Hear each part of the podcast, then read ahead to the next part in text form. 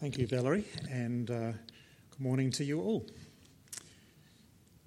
We come this week to the end of the church year. We have a, a, cycle that we follow from one year to the next that runs from Advent, and next Sunday will be the start of a new cycle, Advent Sunday.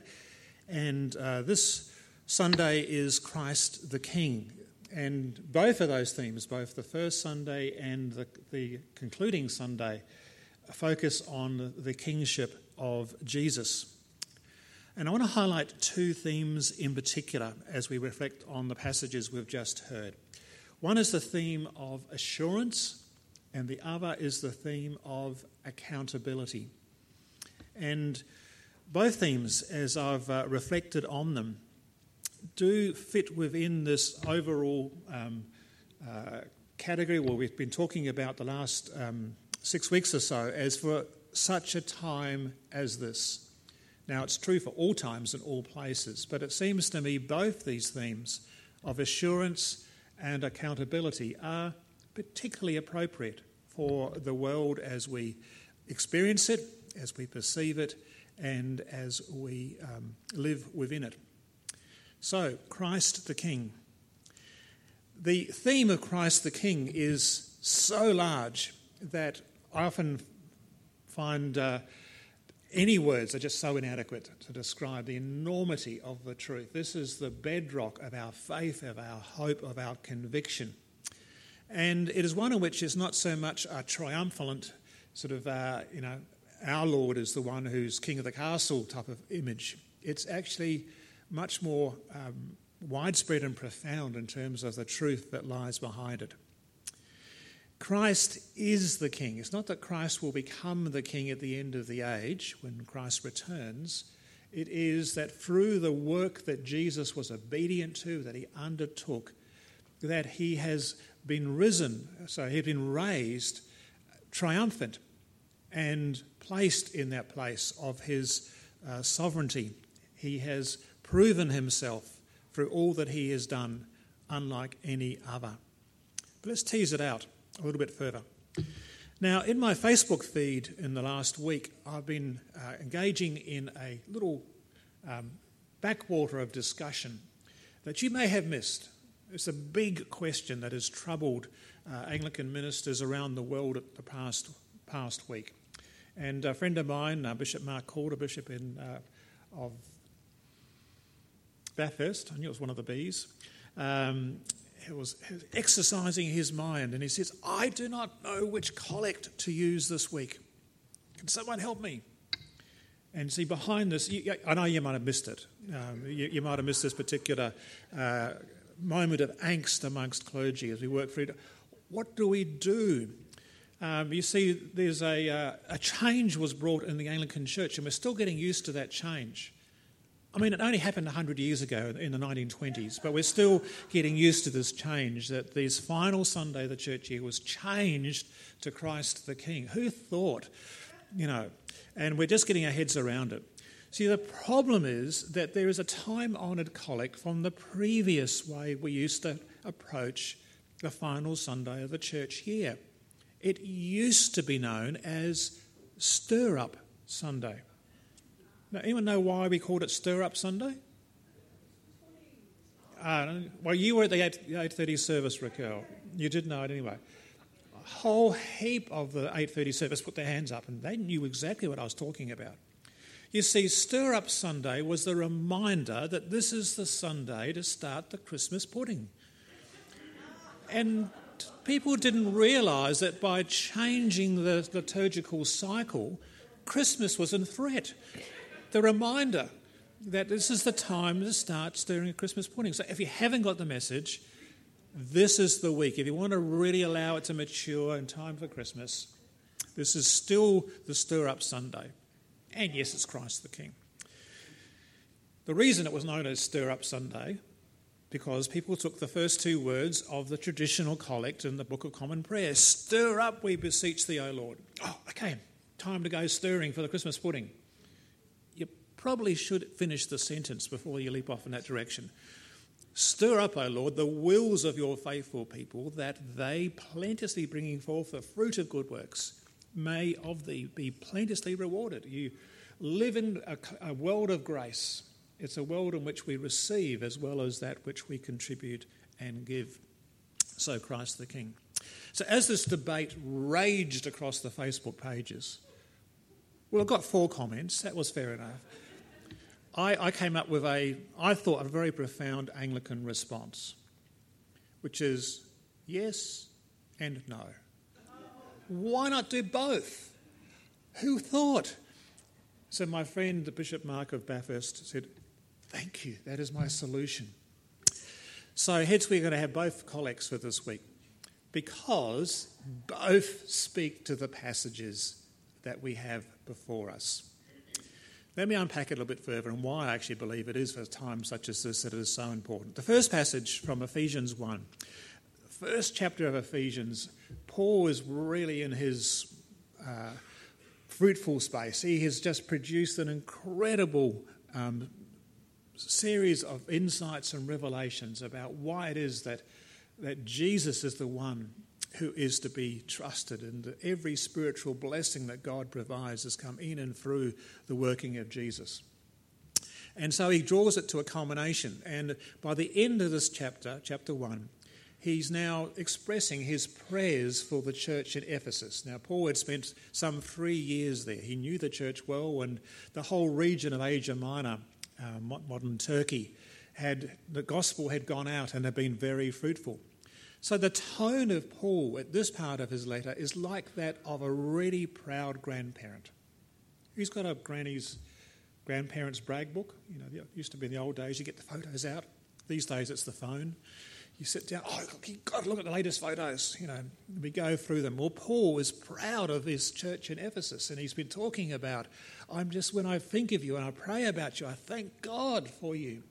And he wants to impart some of that grandparent type wisdom to his offspring. So he says, I keep asking that the God of our Lord Jesus Christ, the glorious Father, may give you the spirit of wisdom and revelation. Two things he really wants them to know so that you may know him better. Not know about him, but know him. That's a relational term. The same as you know your family, you know your parentage, you know those who are our, um, who's there for us. Praise that through the spirit of wisdom and revelation that you may know him better. I pray that the eyes of your heart may be enlightened.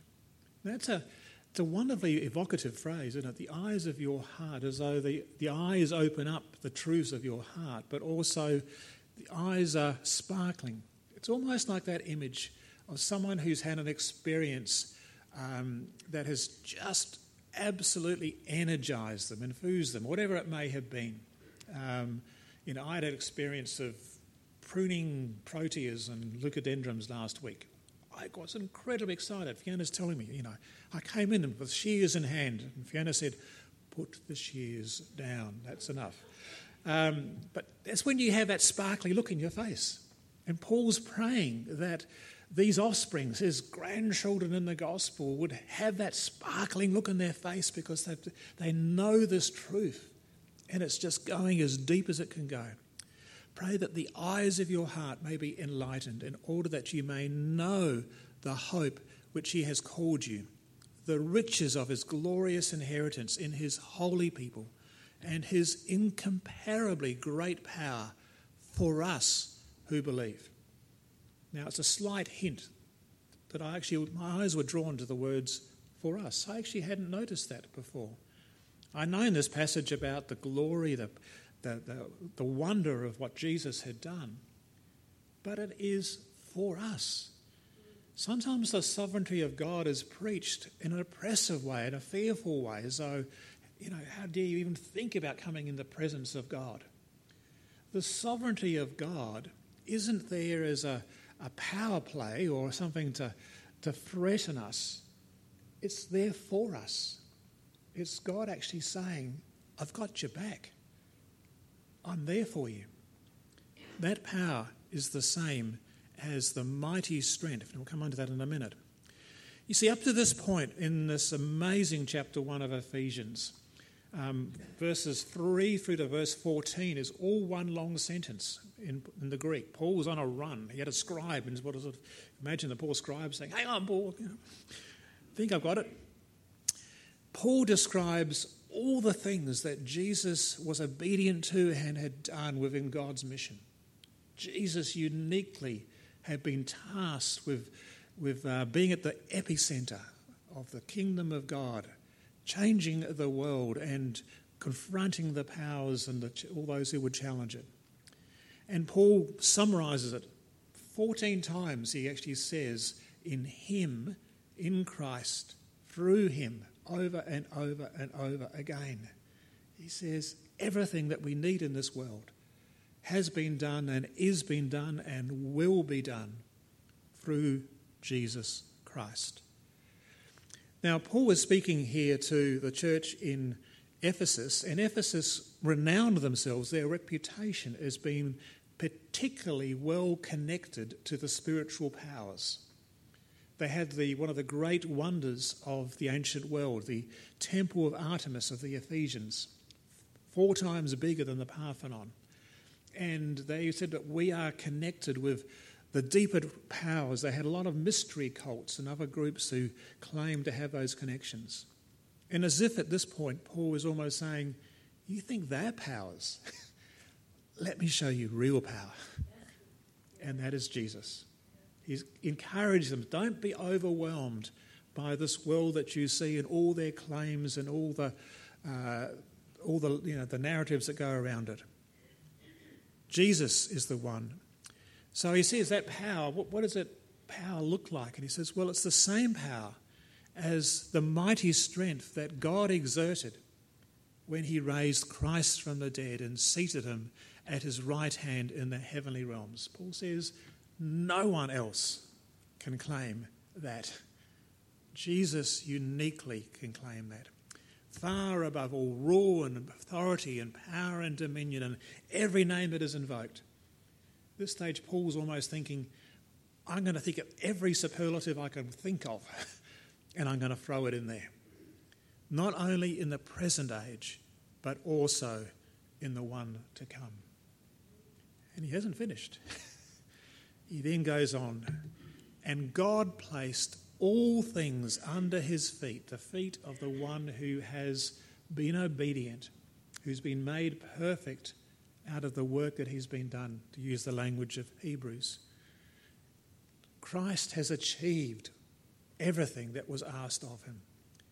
And so God appointed him to be head over everything for the church, which is his body, the fullness of him who fills everything in every way.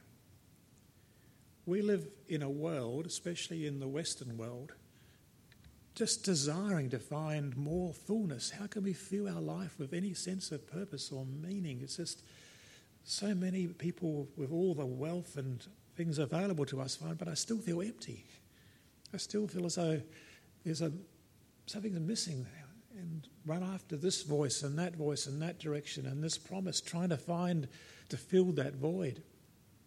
And I've yet to come anyone who's actually come back and saying, and it's really satisfied.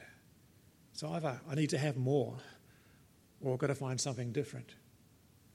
In this whole chapter 1 of Ephesians, where Paul started by saying how every spiritual blessing God has provided, he now concludes it by saying everything we need to know what it means to live to live well, to have a full life, is provided through Jesus.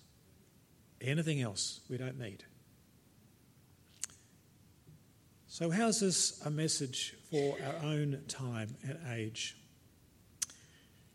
As we look at the news feed, as we hear the stories overseas of wars and violence and atrocities, it weighs heavily on us. And we find ourselves asking, Lord, what is going on? Is the world out of control?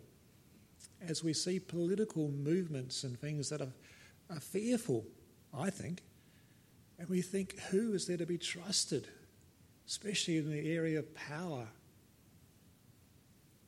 in this passage, I think Paul was sort of saying to us take a deep breath.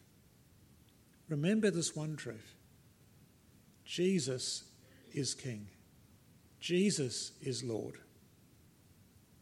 And by the way, that means that you are not. We don't need to be.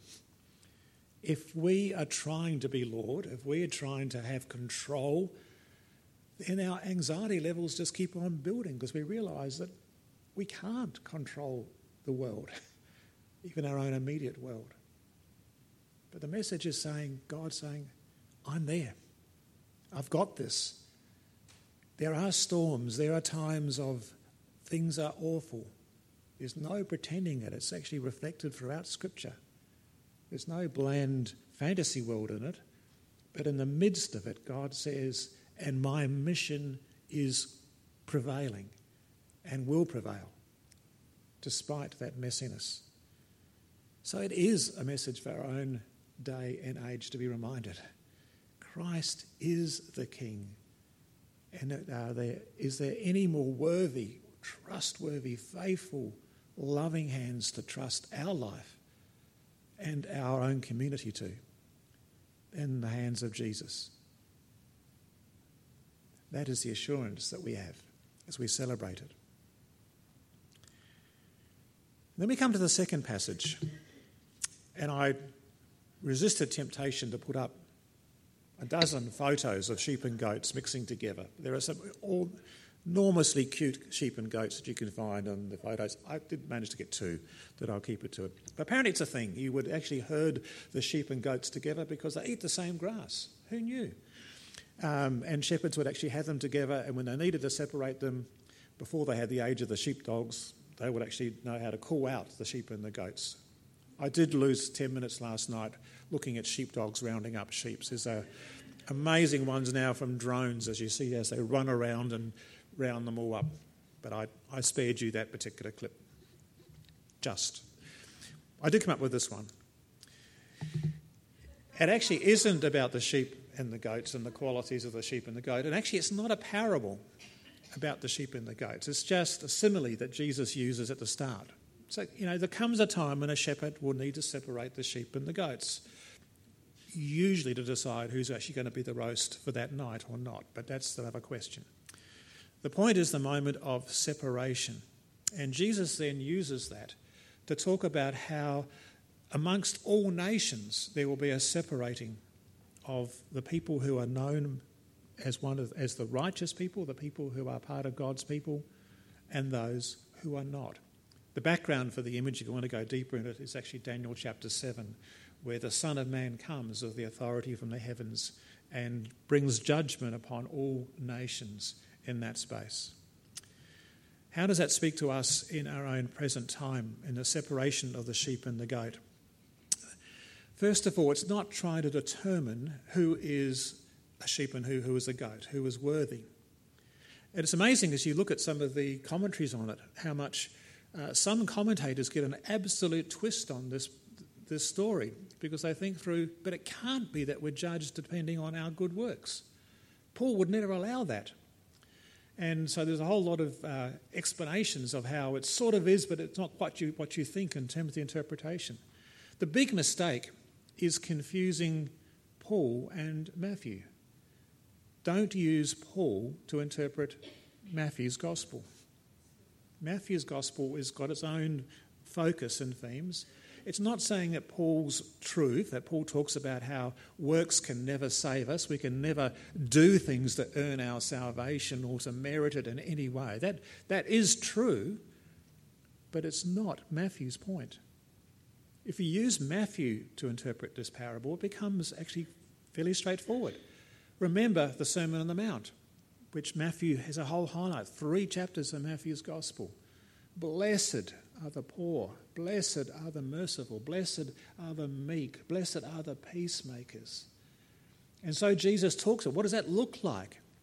And he has all his teachings about the power of, of uh, not retaliating, but actually loving a neighbour and uh, loving an enemy and being able to um, not, res- not to push back when we are affronted with um, people who do the wrong thing by us. At the end of the Sermon on the Mount, there's the story, it is a parable, of the man who built his house on the rock, not the sand. Jesus concludes the Sermon on the Mount with the words, and anyone who does these who hears these words of mine and nods their head. No? Hears these words of mine and does them.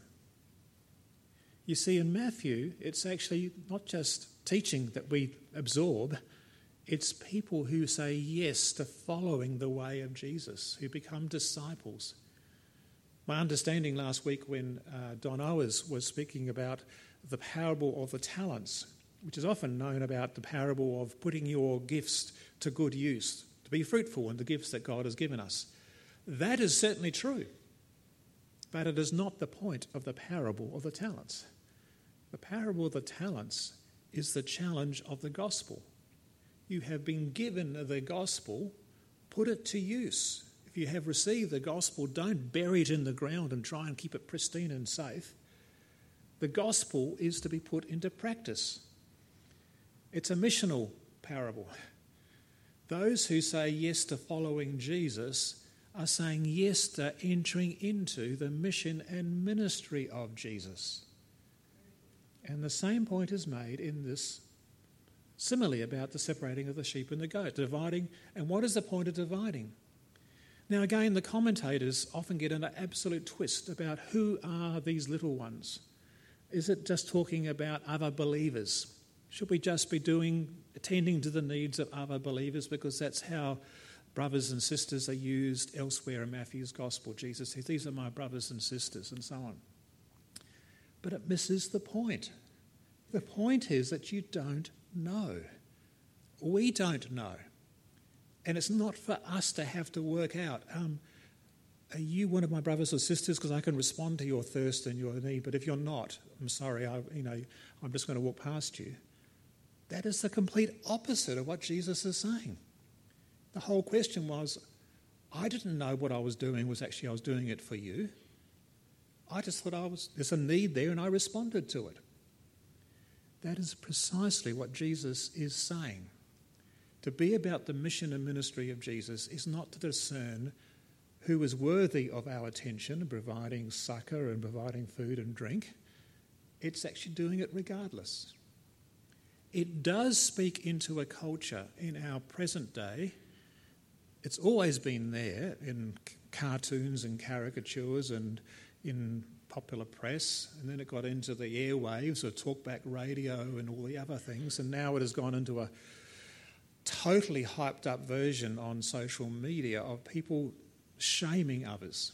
These people are worthy, these people are not. These people are doing the right thing, those people are, you know, they are losers. Just forget and ignore them. And that culture, that language is just prolific in our present time, and it is toxic. Within the church, we have a very similar danger. Some people describe it, and I think it's a good label, as a litmus test approach to things. That we want to just check whether the people that we are responding to, that we are seeing, are true believers. So we throw out our little litmus tests. For some areas, it's a theological question or two. Just tell us, you know, what do you think about eternal subordination of the Son? We're never told to throw out a litmus test to work out whether someone is a true believer, truly saved or not. For others is, you know, tell me about your spiritual gifts and to decide whether you're, you're spiritually received the Spirit or not. Jesus says you don't need to know. Anyone who sees those in need a drink or the food or the respond and think, I'm pretty sure Jesus would respond to that, so that's what I'm going to do. They are the ones who hear these words of mine and do them. If you're unwilling to do them and you're not following Jesus and in his way, and Jesus says, then I have nothing to do with you. To follow me is to be about my work, my mission, my way in this world. And it is a confronting message.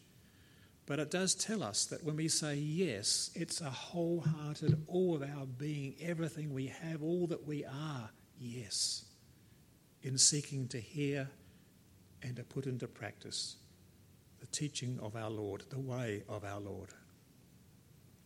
So when we hear these words, we are to be mindful and not to walk on the other side of the road or not to decide, well, they brought it upon themselves and that's all their own fault or whatever else it may be.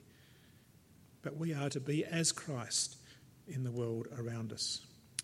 So as we come to Christ the King, let us hold on to those two truths that the sovereignty of God is an assurance for us. Jesus has is, and will done all that is needed to bring about salvation and healing and peace within the world. So, as we come back to where we started, we realise that both of these collects reflect exactly these truths. Stir up, we beseech you, Lord, the wills of our faithful people, that, that they, that we, plenteously bringing forth the fruit of good works we have sought to do in your grace, the work that you've given us to do. And then we live in that world in which we receive as well as that which we have offered. And then let us see in the words of the collect, and we did say it at the beginning of the service, and I'm going to lead it now. And I invite you just to close your eyes and just to reflect on our own world. Just the, the, the news that shocked me in the last few weeks, and the uh, Anglican Church is seeking to do what we can to contribute towards it. But, you know, a world in which four women lost their lives as a result of domestic violence in 10 days. And it's just awful. We are in a world where we cry out and we realise that we as a community can respond and to contribute and to listen and to provide a safe sanctuary space for people. So, I invite you to close your eyes and allow me just to pray this again because this gets to the heart of why we delight, take assurance, take comfort that Christ is the King. God of power and love, who raised your Son Jesus from death to life, resplendent in glory, to rule over all creation. Free the world to rejoice in his peace, to glory in his justice, and to live in his love. Unite the human race in Jesus Christ, your Son, who lives and reigns with you and the Holy Spirit, one God, forever and ever. Amen.